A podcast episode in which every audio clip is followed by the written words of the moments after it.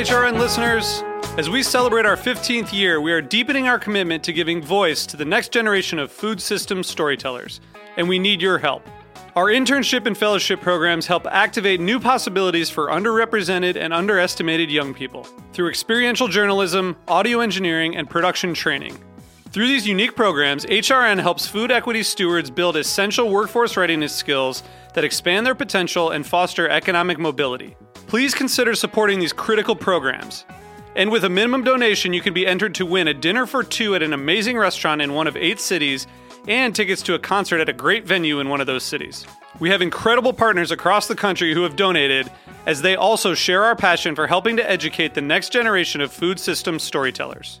Check out heritage radio network dot org slash fifteen to donate and enter to win today. That's heritage radio network dot org slash fifteen to donate and enter to win today. And make sure you donate before March thirty-first. Thank you.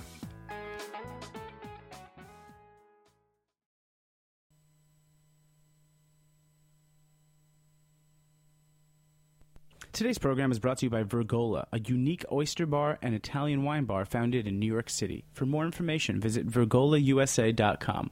I'm Damon Bolte, host of The Speakeasy. You're listening to Heritage Radio Network, broadcasting live from Bushwick, Brooklyn. If you like this program, visit heritage radio network dot org for thousands more.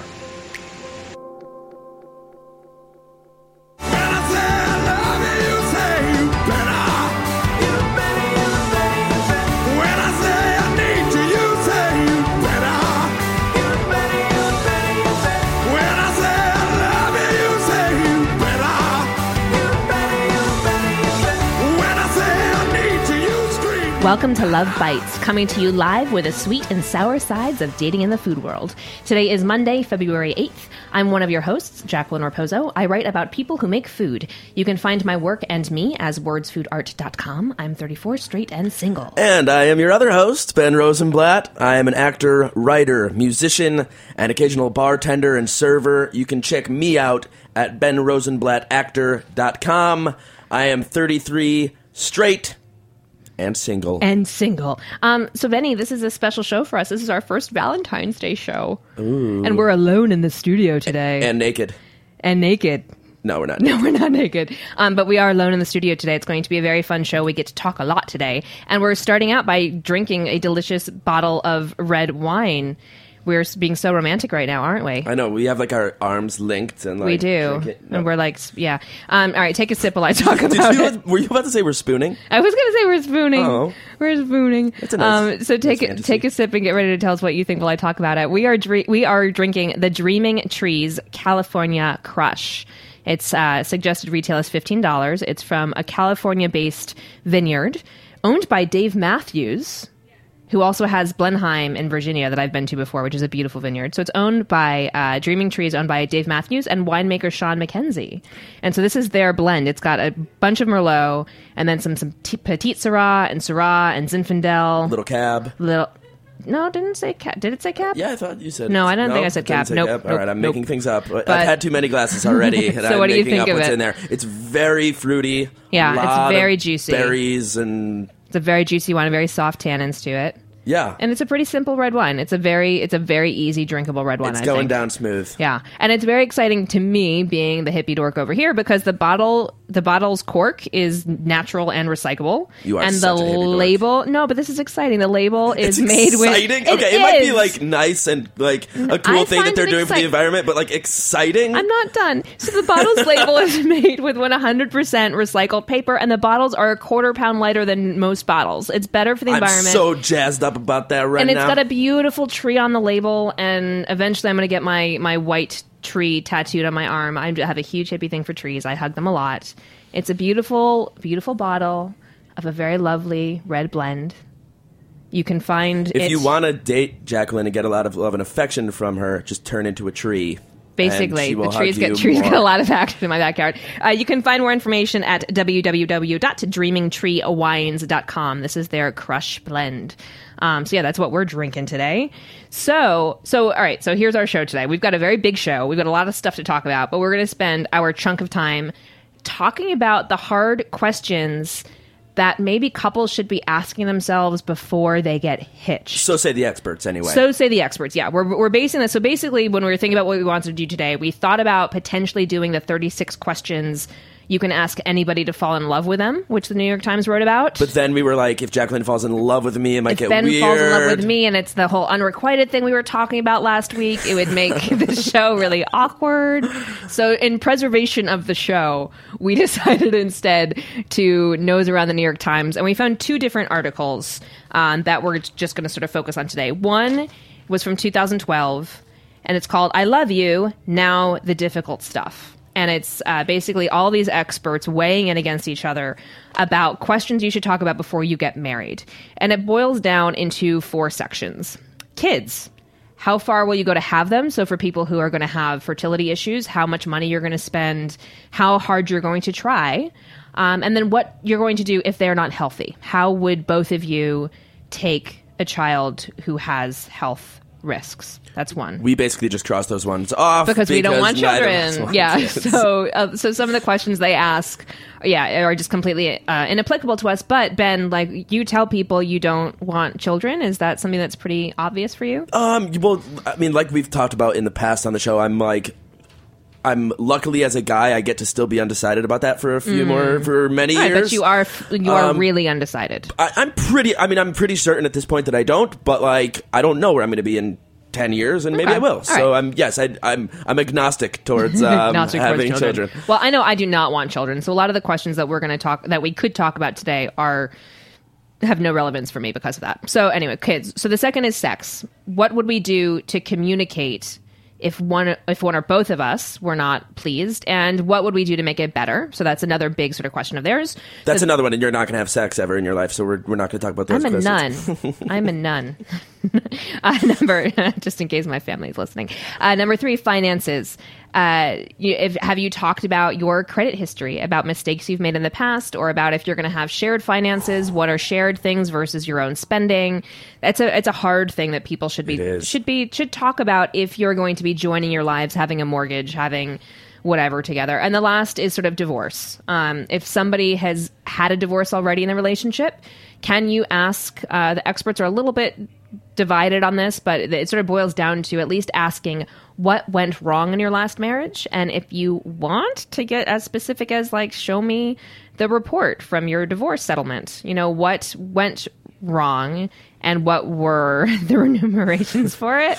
Like, you know, how much did you have to pay? Whoever was the wrong one, like how much should they have to pay? Because that gives you insight to how much that person values the relationship. I, I feel like if I were had gotten divorced and then I was entering into a new relationship and someone asked me to see the report from my divorce proceedings, that that would probably weird me out a little well, bit. Well, yeah. And so that and so the experts were sort of divided in general about um, just making sure that it doesn't become too businesslike, because, you know, they'd said as far as as far as like prenups, a prenup does not guarantee that you're going to have a better, a more successful outcome, but either in your marriage or in your divorce necessarily. Yeah, things will be easier, a little bit more black and white, but having a prenup actually doesn't affect much other than that. Um, but anyway, so those are the four. Those are the four sort of major points that we're gonna we're gonna dig into a little bit. But those are from I Love You Now, the Difficult Stuff from two thousand twelve. But even before that, the Times did a piece about uh, questions coupled sh- couples should ask or wish they had before marrying.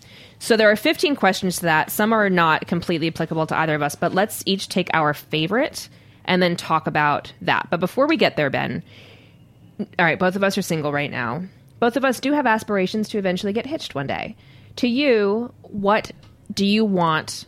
To you, what is marriage? What will your marriage be? Well, to me, uh, uh, the ideal relationship, which would extend t- to, into marriage, is one where both partners um, are very clear about what they want from the other person, what their needs are, both what their needs are in general, and are very clear with the person in relationship what those needs are. And the relationship is a place where those needs can either be met or there's room outside of the relationship for, for whatever needs are not being met in the relationship to be met outside of the relationship. Interesting. Would that extend for you regarding like sexual things too? Does that mean you're you're in, you're open to an open relationship? I'm or? open to it. It's not my ideal situation, I don't think. Um, and I certainly don't think I would go into a relationship being like, all right, let's have an open relationship. But I think over time, if the sexual component got to a place where we weren't able to find a way to have that need met in the relationship, that I would be open to exploring ways of having that met for both of us outside of the relationship. Which could potentially mean outside. Interesting. Yeah. Okay. All right. That's a very good way to, to look at marriage. How um, about you? I think when I think about what I want my marriage to be, it's pretty simple. It's I want to, if we choose to get married, that to me means that we are choosing each other versus everything else, which means that to me, I don't know, I grew I grew up with the idea or with the conflicted idea in my family of you don't talk about the marriage outside of the marriage necessarily. Like if you're having a shitty day, you don't go and rag about your spouse. You sort of let the problem be there, and it is you first, I guess. It's not like it's not you and me always, but it's you and me first. So that means if I walk, if we're at a cocktail party and I walk up and somebody's ragging you about something, I'm immediately on your side. In general, if I have to choose between you and something else, I choose you. And that doesn't mean that's not an over across the board wash. It's if something is valuable to you, then I should lean towards you first before anything else, before f- parents, before siblings. Like we are committing to being you and me against the world, which is a line in one of our favorite Robbie, Robbie Gill songs. What do you What do you do in an instance where there are where each where both people have in the relationship have something of equal value that they want?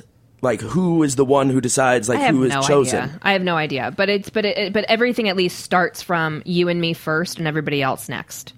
You know, and, and sometimes that means if I'm choosing you, it means choosing what you want versus what I want. You know, it depends. To me, it's very fluid, but it's that you and I are choosing to be each other's first person. That so you are my person. Your marriage then, for you in your life, your future marriage will be the number one priority in your life. Including preserving both myself and the other person as individuals, yes, it will be the, the most important relationship in my life. And to me, that's a big thing to commit to, but that's what it will take for me to commit. So that to me is what marriage is. Beautiful. For me. For me. Okay, so now going on to these questions from fifteen questions couples should ask or wish they had before marrying. What is your favorite question of the fifteen? Let's just start with our favorites and we'll see what There's we There's a lot of after. Really good ones that cover different aspects of there relationships are. That I am really drawn to. I think the one that... Which, by the way, listeners, these are all on our website on love bites radio dot com. If you want to just see all fifteen and links to these pieces, they're already there. Just to let you know. I think the one that sticks out to me the most... Um, as far as like what could spark an interesting conversation is number fifteen, the final one, uh, which is this. Does each of us feel fully confident in the other's commitment to the marriage and believe that the bond can survive whatever challenges we may face? That makes sense to me as your choice because you Why? because, well, because you and I have talked about, especially in our off-air conversations about Sarah Eccles' It's Not You, the book that we, this was our first of the season, our first show of the it season. It was. Um, you had said, well, anybody can really be in a relationship if, like, all that it takes to be in a relationship is two people choosing to be in a relationship, which is a good point. That, like, as long as you're choosing and committed to it, then I mean, that's the, you said that's kind of, in a, in slightly different words, you almost just kind of said that that's what defines your marriage for you. A mar- in, oh, yeah, in a it's way. Choosing to be like, we are, we're in this, yeah. So that's, so that's, so why is the question interesting to you, though? Um, it's interesting because... People are so complex and people have different needs. Um, and um, again, yes, I agree. I think the most important thing, the foundation of a relationship is the commitment. Um, and anything could happen. Um, people change in so many various different ways. And ultimately it comes down to, am I willing to still commit to this other person? Um, so I think that is ultimately like the most important piece of a relationship staying together. Mm. Um, but that said, people have different needs and people are drawn and attracted to different things. And sometimes I think like um, if a, rela- a relationship, someone can feel overbeared, overbeared, overburdened, overburdened, or like that, like mm. someone else is on them, or like if, so, if their partner is overbearing. Gotcha. Um, and that like sometimes space is also required. Right. We talked about that with Diana as far as like taking space while you're in the relationship with Diana Gasparoni for our Why We Didn't Work series about taking space within the relationship to work on yourselves and then coming back together in the relationship. but it's still an overall commitment to the relationship. Yes. Right. So I just think it's interesting that, like, there are a commitment to a relationship doesn't necessarily mean acting in any particular way within it, um, but just that decision to remain committed is... I feel like this is a really... All right, so the, the wording, does each of us feel fully confident in the other's commitment to the marriage? That's a hard... That's... That's really like when you're when you're planning on marrying somebody, you have to look them in the eye and be like, do you really believe that we are going to do this together? And you can never and know. You can never know. But I wonder if, especially because we because these are questions that we've debated already off air, are these things that you ask before getting engaged versus things you ask when you're engaged and thinking about getting married? Like these are these are things that, I mean, like, that's a big deal. Like, do you really think that we can do this? Well, plus I I think like there's also the other aspect of, like, if I'm so fully confident that you will never break your commitment to me, that means I can behave however I want and not risk losing this thing that's really important. So, like, there's this also this kind of, like, trap to, like, knowing that, like, I've got you no matter what. You know well, what I mean? I mean, I guess like, you, I, I can see how you could look at it that way. I don't, I wouldn't quite... equate those things necessarily on an equal level of like, all right, if I know this person's never going to leave me, because A, you never know that somebody, you can never be one hundred percent sure that somebody is not going to leave you. Um, unless there are extenuating circumstances. Let's talk about people on two generally equal planes. But that doesn't necessarily mean that you're you're guaranteeing that neither of you are going to abuse that. It doesn't mean like, oh, I'm going to do whatever the fuck I want because this person's not going to leave me. You know, um, I don't think that's quite the same thing. I mean, it's just it's just a possibility in a situation it where is. you are have. one hundred percent. But hopefully, this question opens up to more conversations about what that means. Yes, and and again, commitment to the marriage right. is different than commitment to, like, yeah, I'm committed to you, but if you're not committed to the marriage, right? You know, it's it's it requires both people being right. fully committed. So I think committed. It's a good question for that. Are we both fully committed to this? And. Committed to what? What are we committed to? Yeah. I think that's a better wording of the question in general. Not to correct the New York Times or anything, but... Those experts don't know shit. Right. What's your favorite question? Uh, mine is number thirteen. Are there some things that you and I are not prepared to give up in the marriage? Um, because to me, I, I was trying to think about like what I'm not prepared to give up. And other than the whole like not having kids, which we've talked about, Eve and I sort of wavered on for one gentleman that I dated. But in general, I'm pretty... I'm like ninety-five percent sure that that is not... going to happen for me, or if it does, maybe it's adopting kids who are already older and being more of like a mentor to a kid. Um, I think being a parent is the only thing that I'm like sure that I do not want, and so I don't want to date or commit to someone who definitely wants kids. You don't want to give up not having a kid, essentially. Exactly. I don't want to give up not having a kid, but I was trying to think of what else I would not give up. But and I think this question sort of blends into other questions um, on on this list of fifteen, including like if one of us gets a job somewhere, will the other one go? You know, like uh, that to me is a similar type of question. Well, it's that's one of the things that people would potentially give up, career opportunity. Right. Like, well, yeah, if, if it, and it was in relation to like if it's far from our families, like so if one of us gets an amazing job across the country, would we go or not? I feel like it sort of bleeds into this question, but I don't think for me, honestly, like I was trying to think about what what I would Well, here's have a question. Give up. Here's a question. What if your partner got in an irrevocable fight, dispute, disagreement with one of your parents and could not coexist with them? That is a really hard question, and that I think plays into a different one on the list too about like, you know, what am I what does my family do that annoys you? I think that's honest, and that there's also one like one of the things that I'd written down of what I would not give up are my friendship with my exes. Like I like we've talked about on the show before, like I'm friends with with most of the men that I've dated, but to me it plays mo- less about that about the the black and white question of like I will not be friends with your exes versus the kind of person that I would be with. And I feel like that's the same thing with the kind of person that I would commit to marrying.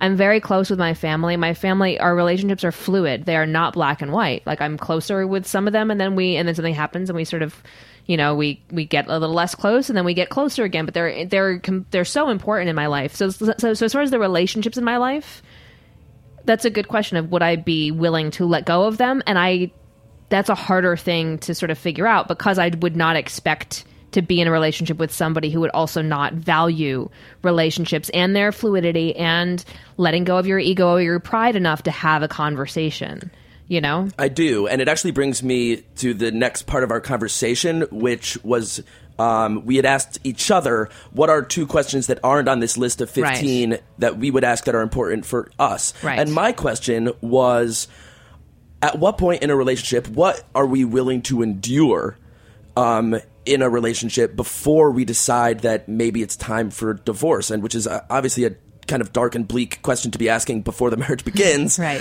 But, you know, it's a question that bears asking, I think. And so the question is then, like, I mean, th- anything can happen. Right. And people change. Well, and so I, th- I think one thing that you and I have talked about a lot on the show, and then also in our conversations about this, are communication in general.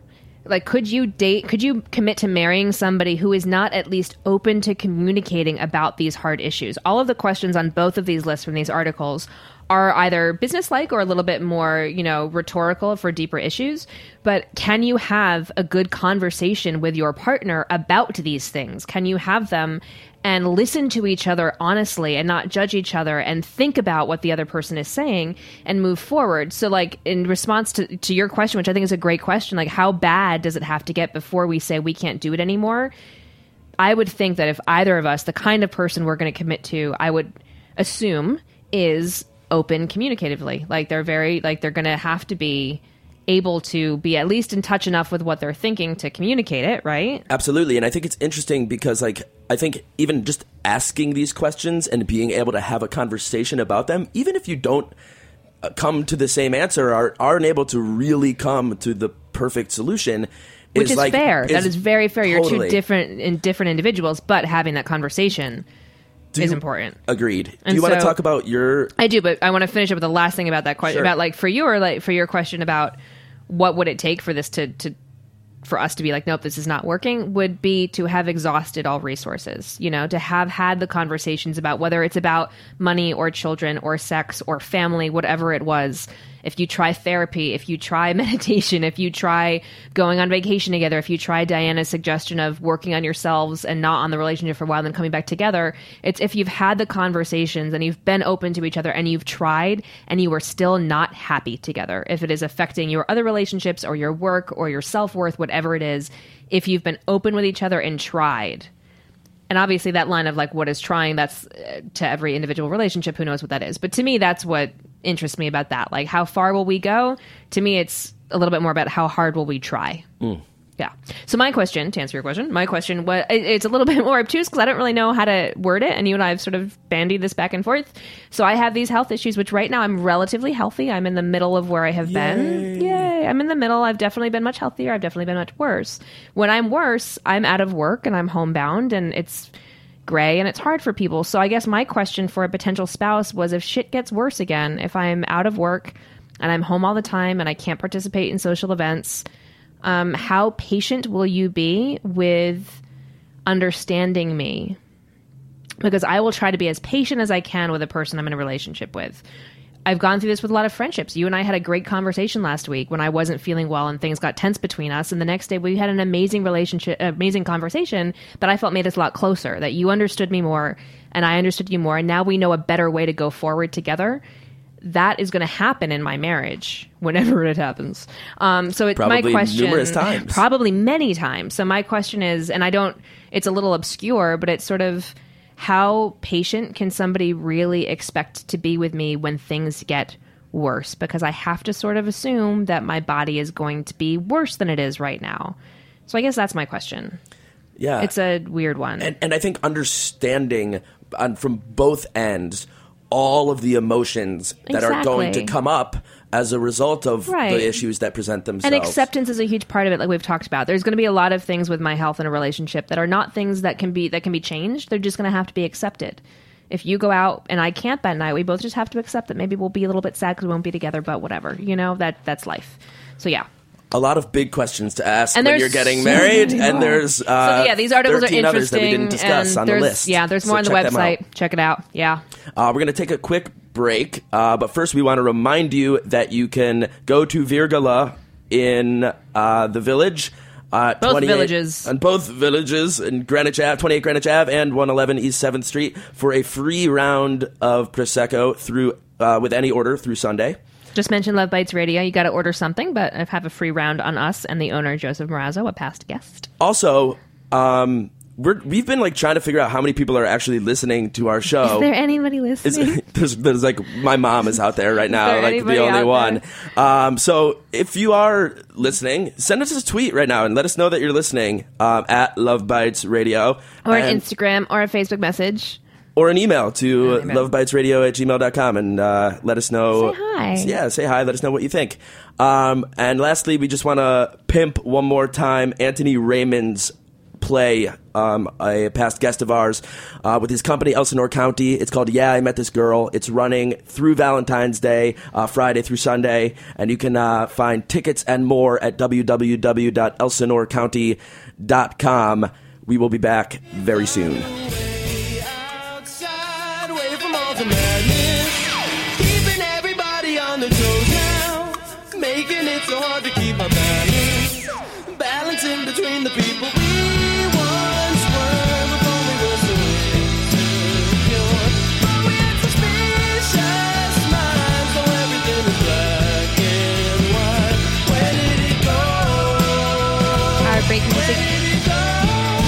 Our breaking music today is Keep It Together by Zuli. You're listening to Love Bites. We'll be back in a second.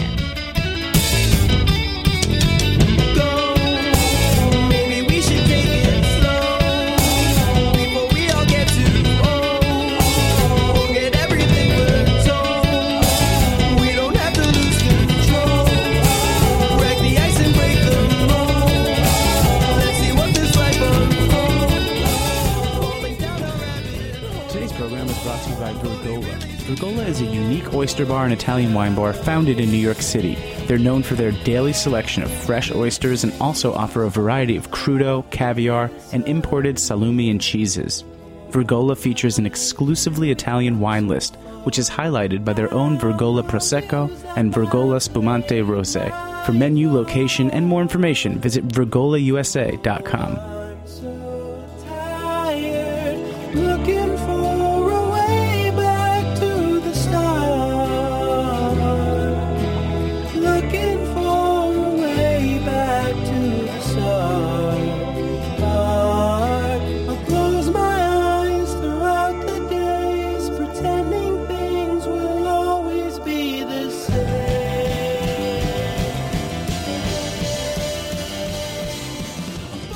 Are, there we are. There we're back. Yay. We're back. We're back. Woohoo. Hi, guys.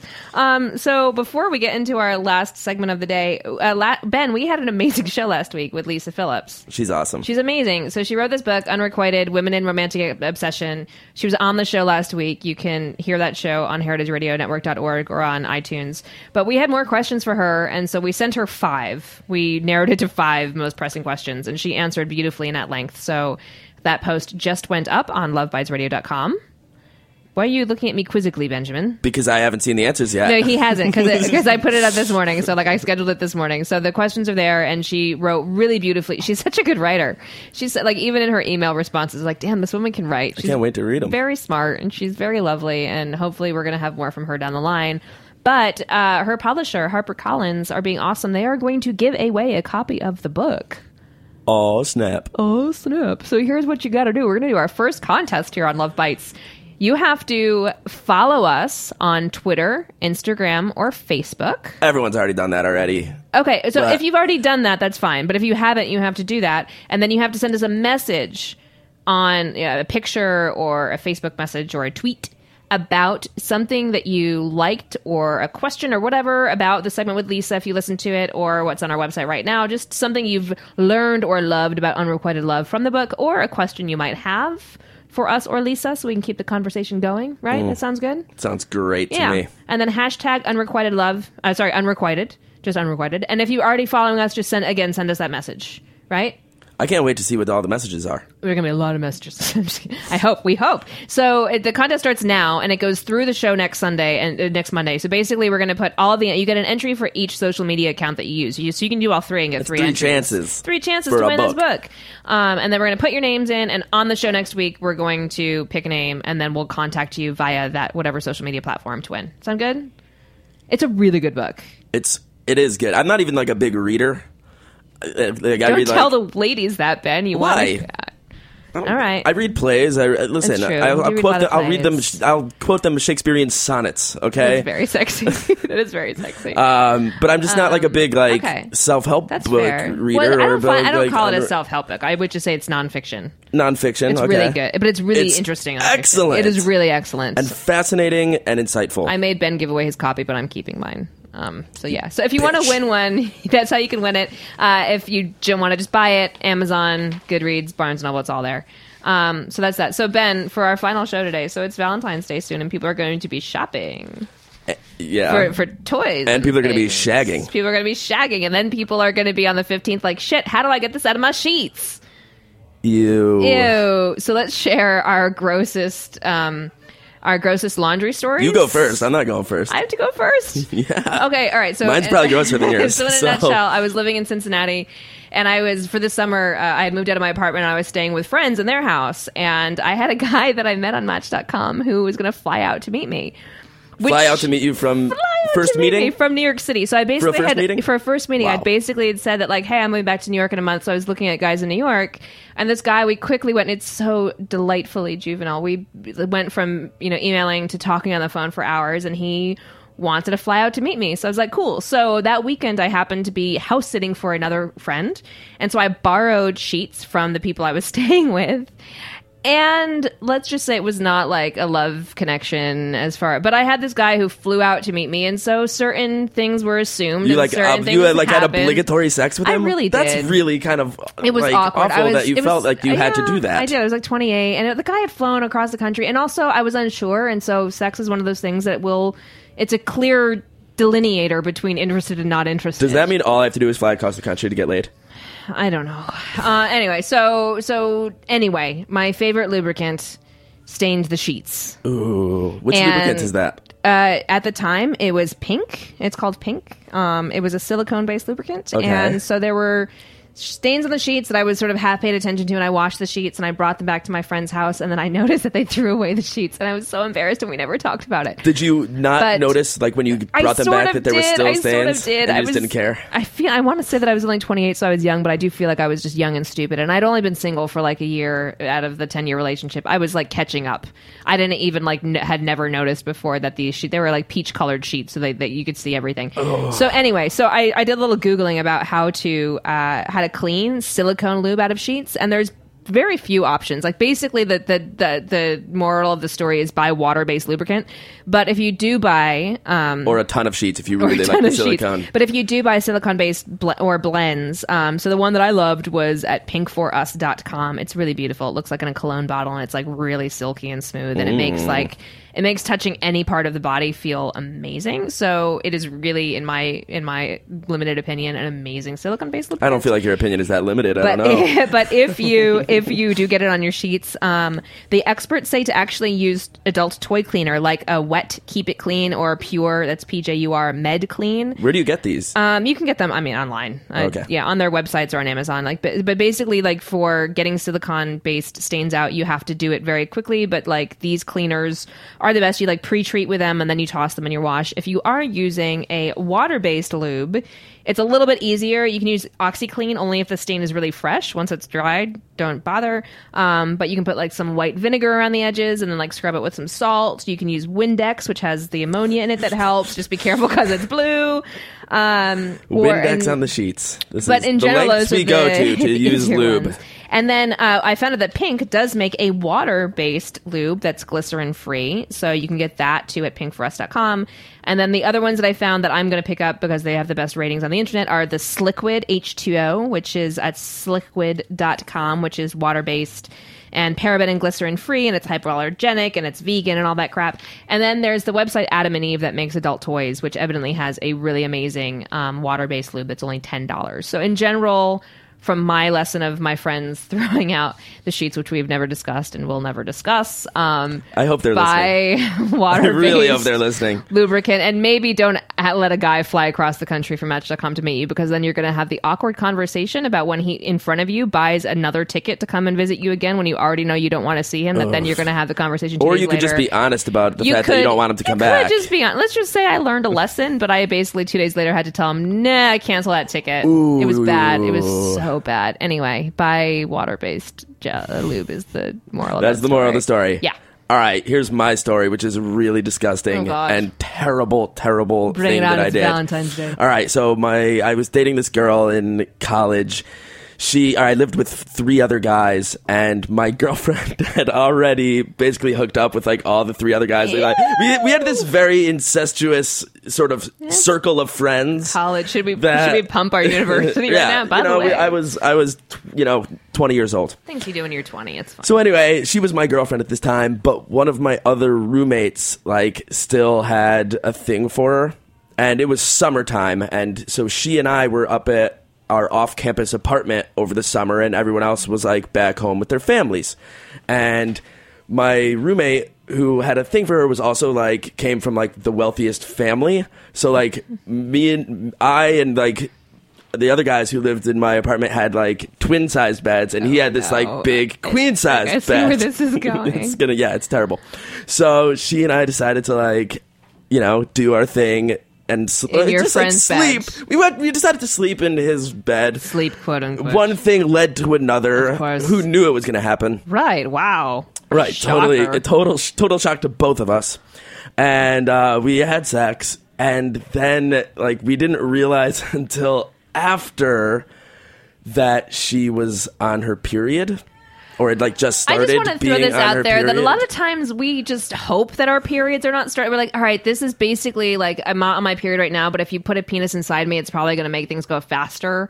I just, ladies, if you're listening and you've experienced that like question mark in your head, I just want to, there are more of us. We've experienced that question mark in your head, and you never know which way it's going to go. But so, you know, all right. So anyway, I feel so, like a degenerate heathen telling this story. But anyway, the the period fluids. got on the sheets oh, and no. then went through the sheets and stained oh, the no. mattress oh, no. so how did you my friend's bed who had a crush on my girlfriend. Did you just flip the mattress and walk away? It, it was like a pillow top oh, no, so kind of like, yeah, you couldn't flip the mattress. And so, so what did you, wait, so before you tell us how to clean a mattress, what did you do in that circumstance? So first we just you like tried to like wipe it with water and it, that didn't work. So then we tried like OxiClean, and OxiClean kind of like spread it. It, it spread it a little yeah. bit, but it, and it like made the color of the like blood go away, but it could still like Rains clearly tell yeah. that there was oh. a stain there. So I've done my research as well as to like, I will never do that again. But, I will never do it again either with a friend's borrowed sheets. But ha- if I were to just, by happenstance, fall into that situation, now I know that on a mattress, dried blood stains can be treated by making a paste okay. of one quarter cup hydrogen peroxide. Right, because that mi- kills bacteria. Mixed with a tablespoon of liquid dish soap and table salt. Okay. You rub this into the stain. Okay. Allow it to sit until it's dry before scraping the residue off. Dab at any remaining stain. This is like the actual instructions here. Dab at any remaining stain with a white rag dipped in hydrogen peroxide, hydrogen peroxide, rotating the rag as the stain lifts off. Using a white rag prevents dye transfer from the cloth to the mattress. No hydrogen peroxide? Make a paste of meat tenderizer and water instead. Oh, so it's like pink salt, basically. Yes, the tenderizer's okay. enzymes will dissolve the blood's protein right. When bonds. You take your sheets off your mattress, are there stains on your mattress? No. You just looked at me and I'm feeling really disgusting right now. Because between an ex-boyfriend who sweat a lot, and between being ah. a girl with a period, and between having a dog who occasionally throws up, and so I immediately cl- clean my sheets, but I feel like I need to burn my mattress and start over. You Have you ever even attempted to clean your mattress? Yeah, but there's still rings of various color hues. I'm going to tell one on last it. Story about my bringing my sheets to the cleaners. Yes, you have to tell it, and then we're going to go, we promise. Because the story I, is really great. I brought, all right, so this same girlfriend, actually, I was with like two years later. And like she, we had like she, I was living in New York. She came to visit. We had like a sex weekend marathon. She brought my stained sheets to the like laundromat to have them done and dropped them off. And then when she went to go pick them up, like the nice lady who worked there said to her, "Oh, on your sheets, I got all of the cat piss stains off." So just if any time anyone ever questions what's uh, what the stains are on your sheets, just say it's it's my cat it's peed my on them. It's my cat peed everywhere. And if you want more, there's actually a Heritage Radio Network show, Ask a Clean Person, and Julie Kerr does have a great uh, episode about lube and things on there. So definitely check that out. Um, before we say goodbye, so yeah, Valentine's Day is Sunday. I just want to give a shout out. I've had the same Valentine for sixteen years. It's a girlfriend of mine. She knows who she is. We went out on Valentine's Day when we were together at the University of Connecticut in two thousand. And every year since then, we have sent each other something, even if it's just a card. Or last year, she sent me this amazing fleece fleece shirt that I still wear because we were both perpetually cold. And I kind of wish she was my Valentine. She's an awesome, awesome. She's mine. All right, you cannot have okay. her. I already, I already have a card that's quite perfect, and I love her. So Val- I have no idea what I'm doing on Valentine's Day. I honestly don't give a shit, but I feel very lucky that I have this woman in my life who's my Valentine. I don't have a Valentine, so if anyone out there wants to like go on a date with me on Valentine's Day, email us at lovebitesradio at gmail dot com. And uh, maybe we'll uh, and Ben's have a night very together. Good taste in food and drink, so if you want like a last minute, yeah, a little love connection for Valentine's Day, do that. So, uh, so that is our show for today. We have a couple things to say before we leave. First is that uh, next week we have um, a very exciting guest for us, uh, Andre Mack. He's a former sommelier for Thomas Keller at both uh, the French Laundry and Percé, and he's the owner of Mouton Noir Wines. He's the number one African American winemaker in the entire country. Damn. And he's going to talk to us about being badass in the wine world and having a very new little baby here in Brooklyn with his wife. So Aww. We're excited about that. Um, and we also did this thing where on Friday, Ben and I decided to just send a shitload of messages on OKCupid and see what happened.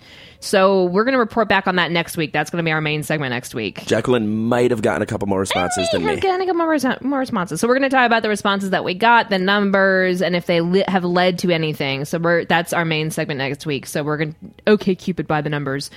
But the saddest thing is that we have to raise a glass because our beloved engineer for the past twenty shows, Liz Smith, is leaving us to work at Bloomberg and to teach idiots like us about money through podcasting. So we've, and I, my glass is empty, but let's my glass raise, is not, and it's raised, and there's no doubt she's going to be an incredible success there. To Liz, she's going to do wonderful dearly. Things over at Bloomberg, but she has been made like coming to Bushwick every Monday that much more awesome, and we really do mean that. And selfishly, I'm very sad about this selfishly because I don't want to spend time with anybody else here. But Liz, thank you for your thunderclaps and for your smiling face. And for just being really um, awesomely supportive of our show as we figure this stuff out as we go. Cheers, Liz. So cheers to Liz. So Thank for you. the last, yay! There's see, there's her voice, people. She's lovely. So for the last time, our engineer was the most badass engineer in all of New York City, Liz Smith. And our theme song was You Better You Bet, covered by Robbie Gill. And we are Jacqueline Raposo and Ben Rosenblatt. We will be back at the same time next week here at heritage radio network dot org. Later.